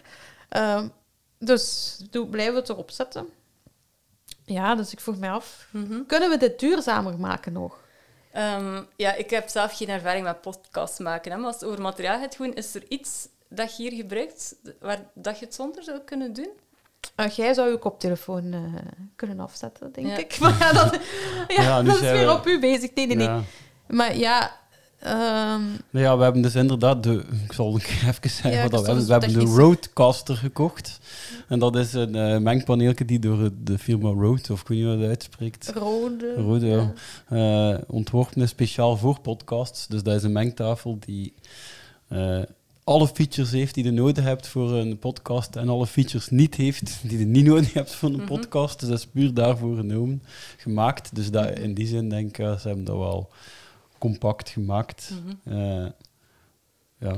Ja. En dus ja, wat, wat, wat- hadden wij technisch iets meer onderlegd geweest, hadden wij hier en daar een tweedehands spaal kunnen kopen. Dan ging, er, Ja. ging, dat, ging dat er hier allemaal niet zo clean uitzien. Maar dan Mhm. gingen we wat meer herbruik hebben misschien. Ja. Ehm, wel, onze allereerste podcasts is, zijn opgenomen, onze eerste op- afleveringen. Daar was niets van ons, het was allemaal geleend. Ja, Het was een repetitiekot van, eh, van ons zus. ja, het probleem was dat je daar nog eens een derde partij bij moest vertrek- bij Ja. betrekken om af te spreken. En als je daar dan gasten ging uitnodigen... En, en ja, omdat maar we ik had zagen- veel meer werk zo En achteraf. Christophe en had al. veel meer werk met opnemen. En dan Ja. merkte we van, we willen hier wel mee, der- mee Mhm. verder gaan, maar het moet praktischer. Dus Ja. dan, we doen het graag. Dus Ja, het is een soort hobby. Ja, en ja, dan dus eigenlijk de aankoop Ja. van dit toestel heeft wel er natuurlijk voor gezorgd dat, veel we, minder werk. Ja. eh, Ja. dat we met veel meer bro brol rond, rond ons zitten. Mhm. Ja, maar ook niet, want je kunt het ook gemakkelijk meepakken. Want soms, ja, nu doen we Ja. dat nu niet, maar Mhm. soms gaan we op bezoek bij mensen of zo. Ja. Dus, Ja, allee, het, is, het is gewoon denk ik inderdaad die vraag stellen van wat hebben we echt nodig en wat is de beste keuze. Dus allee, dat lijkt mij hier wel al gebeurd te zijn, alleszins. Ehm, je kunt altijd inderdaad meer tweedehands eh, dingen Ja. gaan zoeken eh, en gebruiken. dat is moet je moeilijk, ook wel iets van- elektronica. hè. van kennen natuurlijk. Ja, of dan moet het vinden. Allee, denk ook, ehm, maar dat gaan jullie ook wel hebben met, met zero waste. Ehm, het is ook ergens een streefdoel. Hè? En je, je gaat nooit uitkomen op 100% Nee, zero nee. waste. Je probeert altijd wel in die richting Ja, te gaan en wel overwogen keuzes te maken. En zolang dat je dat doet, allee, zijn je wel goed bezig, eh, denk ik. En ik denk, ja, wat, wat nog? Ehm, natuurlijk een podcast ehm, online zetten en dat verbruikt inderdaad data. Ehm, ja, moet ik dan zeggen van probeer hem kort en gebald te maken, dan Ja. gaat hij eh, Korte minder- afleveringen. Nu, ik denk ook alleen een podcast die mensen ja, tips geeft rond zero waste en inspireert rond duurzaam leven, is natuurlijk duurzamer dan ja, een podcast die, die reclame of, of alle reclamefilmpjes die er eh, online te vinden zijn en ons Ja. aanzetten om meer te kopen en vooral onduurzame dingen te kopen. Allee, dat, dat is gewoon een, een, een veel grotere impact allee, buiten die cloud dan, ehm, dan een podcast die mensen probeert om eh, ja, wel eh, op een duurzame manier eh, in het leven te laten staan. Dus de boodschap dat is duurzaam. ja. Ja, maar ik wil niet zeggen van ja, maar ik heb een duurzame boodschap, dus ik mag het mij allemaal... pa- Allee, dat wil ik Mm. Ja, wij vliegen niet. wel de wereld niet rond voor Nee, onze dat ga ik ook boodschap te nooit doen. Allee, is niet voor dat. Ja, in die zin, ja, er luisteren mensen eventueel overal ter wereld. Ja, 95% is in België natuurlijk. Maar Want dat is leuk, Ja, ja, inderdaad. ja. Wij kunnen nu wel... Eigenlijk kunnen wij de wereld wel je bereiken. moet minder lezingen geven. Ja. Voilà, ja. Hm. Dus we moeten minder... Wij moeten ons niet echt verplaatsen om toch een boodschap over te Mhm. brengen. Ja. Ehm, Ik wil trouwens nog een Ja. klein staartje ook nog breien naar mijn verhaal van mijn droogkast. ja. Mag dat? ja, dat mag, maar ik ging ook nog iets Ah ja, ook over de ik- podcast. ja, nog, nog even Ja, over deze. Sorry. Ehm, is het ook interessant dat luisteraars zeggen van oké, ik ga onderweg luisteren, dus ik download het al thuis op mijn wifi? Of is dat ook duurzamer? Als je een aflevering zou downloaden? Wifi of 4G, ja, maakt dat enige... Ja, is dat, dat weet ik niet. Goh, dat weet ik eigenlijk ook niet. Nee. Want dan vraag ik me soms, ik download, ik download Mhm. als ik onderweg ben, want dan moet ik dat niet aanzetten. Dan krijg ik ook geen meldingen tussendoor. Ja. Dus dan, dan, maar ik vraag me af, is dat dan op vlak, is dat een duurzamere... Maar dat, Goh. je, zit, je hebt dezelfde data naar je gsm gebracht natuurlijk. Ja, ja, dat, Mhm. daarin heb je geen verschil. Nee, ja. Nee, maar ja, ik ook ben niet. ook niet zo'n expert Nee, in maar- eh, Ik snap dat wel. de, cloud en, en dat soort dingen. Ja. Ja, we zoeken dus, luisteraars die luisteren, we zoeken dus nog een extreme nerd die Ja. ons meer over de cloud kan zeggen en ons meer kan vertellen over dat ding dat we niet zien eigenlijk. Ja. Ja. Ja, digitale echt. Mhm. Eh, maar Christophe had nog een verhaaltje voor zijn... Ja, Ja. wel, die, die droogkast staat hier dus nog. Eh, ook omdat er nog niet, eigenlijk een beetje omdat er niet van gekomen is om naar containerpark te gaan. Maar wij hebben dus een onkel die ondertussen met pensioen is, maar een, eh, een witte productenwinkel heeft gehad. Ik ben even aan... Die ja. toch nog eh, een ja. paar heeft gezegd van ja, maar ja, Ah ja, die misschien, een onkel. Ja. misschien doe nog een keer dit of dit. Het zou toch wel nog kunnen dat hij nog gaat werken. Mhm. Dus, maar we hebben dat nog niet geprobeerd. Ja. Ja. Want ja, ik kan dat niet, maar ons eh, papa kan dat wel. Ja, Ja. ja. En dat is, dat is ook echt iets dat we zien, hè? de kennis van hoe dat toestellen werken, repairkennis. Dat zit echt bij oudere generaties. Ja, maar ons Allee, vader... Allee, dat is toch zo. Papa weet toch... Dat is, dat is een repaircafé op zich. dat, het, soms, bij de laatste dingen. 10, 15 Ja. jaar is beginnen weggestoken worden achter programmatie. Ja, ja, dat Dat weet hij ook Ehm, niet. Nee, dat is, dat, is, ja, dat is ook zijn frustratie, want hetzelfde soort machines die hij vroeger Ja. wel kon, Mhm. hij vond dat leuk hè, om dat open te vijzen Ja, en te kijken. Ah, dat wat is dat hier? En dan weet hij ook hoe dat werkt. Mhm. En nu worden er zo dingen weggestoken, gelijk we hebben het ook gehad met een vaatwasser een tijdje geleden. En de conclusie was echt, er was iets vrees stom dat misging. Er was niets mechanisch. Er was iets dat, ehm, dat de software erin was aan het flippen. Ja. En als je het, als je het googelde, de foutcode, dan kwam het ook alleen maar tegen. Ah nee, dan moet je een mechanieker bellen. ja, dat is stom. En ik had daar dan ook naar gebeld en die ging mij van alles opsturen, maar ik heb dat niet genomen. Want ik heb op een gegeven moment zelf een truc gevonden. Dat was vrij stom. Ik moest hem aanzetten, starten. En op, nummer, op minuut zoveel moest ik hem uitzetten, weer aanzetten en hij deed verder. En dat lukte. Dus ik moest altijd zo zorgen dat ik, eh, dat, ik- dat, ik- dat ik ja, zo tien minuten in de buurt bleef. En dan, ah, ik zit op minuut tien. Ja, nu ga ik het uitzetten. Nu weer Ah, nee, aan. dat is toch handig. Dat is ook En- niet praktisch. En, En dat dat, hoe had je dat gevonden? Een keer Gegoogeld. hij had het, nee, hij had het een keer gedaan. En, en ja, ik was mij aan het frustreren, want ik dacht, ja, ik dacht dat, ehm, dat een afloop was die ergens toch iets... En ik schudde daar iedere keer subtiel aan. En om daaraan te schudden, zette ik hem voor het zekerste uit. Mhm. En na een tijdje, en dat, dat kwam altijd rond in dezelfde minuut, en na een tijdje had ik door, ah, maar het ligt daar niet aan, waardoor dat hij het weer doet. Het ligt aan het feit dat ik hem uitzet en weer aan. Ja, ik had op een gegeven moment ontdekt en, en die bleef het doen. Ja. Ja. Maar ik Ja. moest wel vanaf, dan was ik gebonden aan mijn... eh, Die tien minuten. ja, had ik zo iedere dag 10 minuten quality time met mijn eh, vaatwasser. Hè. Ja. Ehm, wij moeten nog over één ding hebben. We hebben Ja. eh, een sponsor. eh, ook voor deze aflevering heeft Pieter Pot ons gesponsord. Dat is dus een eh, supermarkt aan huis eigenlijk. Je bestelt online uw hoeveelheid en zij leveren dan in glazen potten. Extra lichte glazen potten om minder CO2 uit te stoten onderweg. Ehm, en we hebben nu een proefpakketje gehad. Ik Ja, allebei, ja. allebei. En ze vroegen ons, wat vonden jullie ervan? Ja. Ehm, ik zal even kort vertellen eh, wat ik heb gekregen. Eh, ja, een beetje van alles eigenlijk. Een beetje basisproducten, rode linzenpasta, dan zo tabletjes om je tanden te poetsen, dat je geen tu- tube nodig hebt, maar dus ook in een glazen potje, zo pilletjes. Ehm, wat had er dan ook bij? Ja, dat Chocoladekoeken. vooraflevering toevallig ook uit ter sprake gekomen. Ja, ja, voilà. Ja, klopt. Ja, dus ik eigenlijk, ja, de producten, ehm, ja, ik heb die, dat waren, ze zijn nog niet allemaal op, want de, de, eh, de, de linzen zijn nog niet op, omdat, ja, dat gaat, dat waren veel linzen. Ik heb gewoon nog maar één keer ermee gekookt. Maar eh, wat er mij opviel, is inderdaad, die bokalen zijn veel lichter. En daar had ik nog niet bij stilgestaan, dat dat voor het vervoer veel eh, efficiënter is. Dus ze hebben dat speciaal ontworpen daarvoor. Ehm, en ondertussen kunnen dus effectief ook bestellen. En het leuke vond ik op de website als je bestelt, dat Puk hè, is zo het, Ja. het meisje dat zo alles vertelt van Pieter Pot. En er zijn zo allemaal filmpjes die nu uitleggen hoe dat het precies werkt en waar dat je kunt zijn. Ehm, allee, waar wanneer dat je thuis moet zijn of zo, of hoe dat je het anders kunt regelen. Dus ja, qua, qua klantenservice en qua producten kunnen echt op jezelf. Allee, je kunt alles op jezelf afstemmen, denk ik. Maar ja, nu hebben we een basispakketje Ja. gehad en, en ik heb nog niet alles opgegeten, dus ik kan nog niet over alles Ja. vertellen. De koekjes waren direct op, want Ja, bij mij waren de koekjes ook direct ja, op mijn en, collega's eh, ook. En dus die, ah, ik ben nu vergeten, mango, wat was dat? Die gedroogde mango, ja, ja die dat, ik ook snel. dat vind ik super lekker. ja, want dat is een alternatief voor snoep Is die eigenlijk. veganistische mayonaise ook al op? Eh, nee, die dat niet op, maar dat lijkt meer op is het ook al Joppies. doorgaan. Echt? Ik vond dat dat meer, want het is een Nederlands vond het bedrijf. lekker. Het, was, ja, het, is, het is niet Hans mayonaise, Het is geen een mayo, het is, Ja. maar het is, het is meer veganistische joppiesaus, Ah ja, vind het is ik. zoet, Allee, het zoet ja, het is zo heel zoet. Ja. Maar het is eh, het die proberen waard. inderdaad, dat gaat even mee doen. Ja. Ja. En er zijn nog een paar dingen inderdaad die we gehad hebben. En wij hebben onze zin geschreven en we zijn eigenlijk gisteren of eergisteren... Hebben, dus dat is met zo'n wachtlijst van een maand of twee. ja, dan- ze hadden toegelaten. ja, we zijn erin. Ja. Dus eh, ik moet zeggen, op een of andere manier is het iets dat mijn vrouw meer aanspreekt dan mij. Allee, Ja.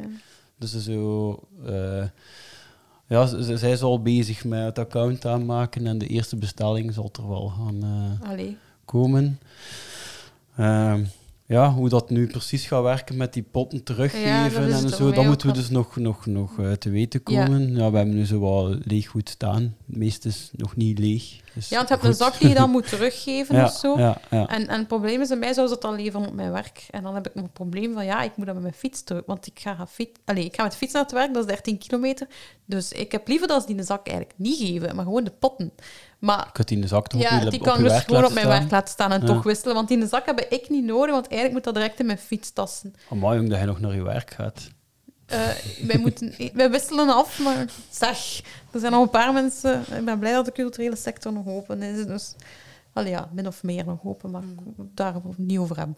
Eh, dus ja, Pieter Pot. punt- eh, Pieter-pot.be, daar kan je terecht voor ook bestellingen te doen. Ehm, en dan gaan we bijna afsluiten, maar voordat we afsluiten, Rosalie, wil jij nog iets droppen of nog zoiets van een project of waar, waar kunnen mensen meer informatie vinden? Eh, of wat kunnen ze nog doen? Ja, we hebben het daarnet al gezegd. Ik zou het heel tof vinden als mensen het nog niet gedaan hebben, dat ze ons recht op repareren manifest ondertekenen. Ja. Dat staat gewoon op onze website, uh, repairshare.be. Daar vind je het heel makkelijk terug. En wat dan misschien ook nog een handige tip is, we hebben op onze website sinds kort ook een kaart, waar dat Ah, je ja. eigenlijk kunt zoeken waar zijn er allemaal herstellers eh, in mijn buurt en repaircafés Ja. eh, ook in mijn buurt. Dus als je iets kapot hebt, um, ga een keer kijken op de kaart wat dat de opties in je buurt zijn. Ja, ik heb ook Repair Connect ontdekt tijdens corona. Inderdaad, dat is Ja. zo'n online oplossing ehm, die voor Ja. repaircafés is gemaakt, omdat die niet meer mochten bijeenkomen tijdens de lockdown. Waar dat je iets kapot, als je iets kapot hebt, kun je het daar eh, op die website zetten en dan gaan de vrijwilligers van het repaircafé zien of dat ze je kunnen helpen. En, ehm, alleen normaal nemen die dan contact om uit te klaren van wat is precies dat je hebt, wat is er aan de hand. Ehm, als iets is dat ze kunnen, gaan ze vaak voorstellen van kom het brengen. Mhm. En dan eh, gaan ze het proberen te repareren. Allee. En, en lukt dat goed, dat systeem? Want Ehm, dat lijkt me wel een ideale oplossing eigenlijk ook gewoon, ook als corona er niet meer is. Ja, we gaan... Allee, ik ben ook vrijwilliger bij de Gens Repaircafés. Eh die werken met Repair Connect. Dus ehm, het idee is wel om te blijven verder zetten. Omdat sommige reparaties eh, veel tijd in beslag nemen. Ja, voilà. te lang Ja. voor tijdens een repaircafé. Omdat ook niet iedereen altijd naar een repaircafé kan. Dat is ook ja, op vaste tijdstippen. Mhm. Ehm, dus het idee is wel om ermee te blijven doorgaan. Ook tussen de repaircafés in. Ja. Maar het hangt natuurlijk ook allemaal wel wat af. Het zijn allemaal vrijwilligers die het doen. Dus Ja. als daar nu gigantisch veel opkomt, allee, die mensen moeten het ook wel nog gerepareerd krijgen. Dus, Het is dat, ja. wij, wij organiseren dat soms ook op mijn werk. Nu is het weer afgelast, corona, allee, ja. Eh, maar ehm, daar hebben we inderdaad het probleem vaak dat er één iemand van twee uur tot vijf uur aan hetzelfde aan het werken is. En andere mensen staan ook daar met een stofzuiger of zo. En Ja, dus daarom dat het inderdaad zeker eh, ja. een leuk idee is. Ehm, is er nog iets dat je kwijt wil? Of iets dat je nog wou vertellen? Want je hebt van alles opgeschreven Ah, ja, en misschien mm. heb ik nog niet alles eh, Nee, belangrijk. nee, nee, nee. Het was een toffe babbel. Ja, oké. Ik vond het ook vrij leerrijk ook. Christophe, denk ik dat hij ook veel... eh, Ik heb er zeker ook bij, bijgeleerd. Ja. En, eh, ja, ik ga op sommige dingen nu ook eh, hoe meer letten, kan het manifest ook eh, doornemen en waarschijnlijk wel ondertekenen. Ja. Ik ga dat, kan dat ook digitaal tekenen. Yes. we gaan het eerst keer moeten afprinten. ja. Ehm, ja, en daarmee zijn we aan het einde van de aflevering. Ehm, onze show notes, dus al die links die Rosalie heeft vermeld, of dingen die wij nog hebben vermeld, of artikeltjes, kun je vinden op veerdekolle.be. eh en dan op, op ehm, eh, podcast klikken en daar vind je alle show notes. Dus zeker doen als je vragen hebt of nog iets wilt eh, opzoeken. En ehm, ja, waar kunnen we ons... Ja, we zijn dus te vinden op Spotify, iTunes Ja. en Google Podcasts en op ja, de meeste kanalen. en dan YouTube voor de daar- mensen die niet op Ja, op smartphone... YouTube zetten we dat ook. Ja, Ja. Dus ehm, ja, als je ons wilt raten, dat is altijd leuk. Of als je Ja. reactie wilt nalaten, dat kan. Je Ja. kunt ons mailen. We zijn bereikbaar op de verschillende ja. Eh, sociale media ook. ja, Eh, en ook als je reactie op eh, iTunes of, of, of eh, Ja, Apple Podcasts ook. Checkpot is nu ook iets nieuws. Ja, Maar dan, dan, dan stijgen we een beetje Ja. in eh, de daar ratings. ben ik met mijn andere podcast een beetje meer Ja, ja. eh, mee in de picture aan het komen. Ja, en je kunt ons ook steunen via Buy Me a Coffee. Hè. Ja, en als je ons dus... Ik heb, ik heb trouwens gezien dat de, dat, de, dat de koffies daar nogal duur waren. Ik heb ze iets goedkoper gezet. en eh, als je daar een koffie zet... Allee, als je voor ons een digitale koffie eh, steunt eigenlijk, dan mogen we gerust iets laten weten. Dan laten wij toch het vallen in de podcast. En als we daar nog iets bij mogen vermelden van u, dan eh, ja, laat het maar weten. Hè. Eh, zo kunnen we elkaar helpen. Ehm, en, daar ben ik, ben ik de vorige keer er vergeten bij zeggen, ik heb gekozen om de bijdrage, allee, om telkens als je een koffie koopt, om ook bij te dragen aan nieuwe technologieën, technologieën om de CO2 te verminderen. Dus dat gaat naar projecten waar dan ze mee bezig zijn, met repair-dingen of toestellen langer laten meegaan. Ehm, dus dat steunt je ook. Je steunt niet Ah, alleen onze podcast. Nee, ik heb dat keer niet gezegd, maar ik heb wel op maximum geklikt. Want ik kon kiezen hoeveel procent. Ik weet nu niet meer wat maximum was, maar bij mij was het maximum. Dus dat, dat- dan weten de luisteraars ook dat het niet allemaal naar ons gaat. eh, maar eh, ja, we, we doen dit gewoon heel graag. Eh, en we horen soms van mensen eh, dat ze heel graag luisteren. Dat vinden we ook leuk als we zo berichtjes krijgen, natuurlijk. Dus ehm, ja, bedankt Rosalie. Eh onze fotografe Kim noemt ze, zit hier ook nog. de foto's gaan waarschijnlijk op onze socials komen. En op de socials van Repair en Share, denk ik. Ja. Ja. Ehm, voilà, vergeet niet te stemmen op de Zero Waste Fail en Win binnenkort, op de shortlist. En bedankt ook de jury van die shortlist eh, om die keuze te maken. Tot de volgende keer. Dag. Hallo, ik ben eh, Steven Vromman, low impact man en ik probeer zelf natuurlijk op een zo ecologisch mogelijke manier te leven. Ik sta hier naast een bouwwerk van mijn zoontje van vier en als ik zie hoeveel dingen hij al gedaan heeft met die blokjes, dan, dan is dat toch al een beetje een, eh, ja, een win, denk ik. Maar goed, wat is voor mij belangrijk van, om van een zero waste win te spreken, dan is het dat het over een idee gaat dat kan uitgebreid worden. Dat niet alleen op één plek mogelijk is, maar dat op vele plekken mogelijk is, waardoor de impact ook een heel stuk groter wordt. En wat ik ook wel belangrijk vind, dat er een, eh, ja, toch een stukje vernieuwend element in zit dat mensen helpt nadenken over aspecten van onze afvalsamenleving, waar we anders misschien niet zo vaak hebben bij stilgestaan.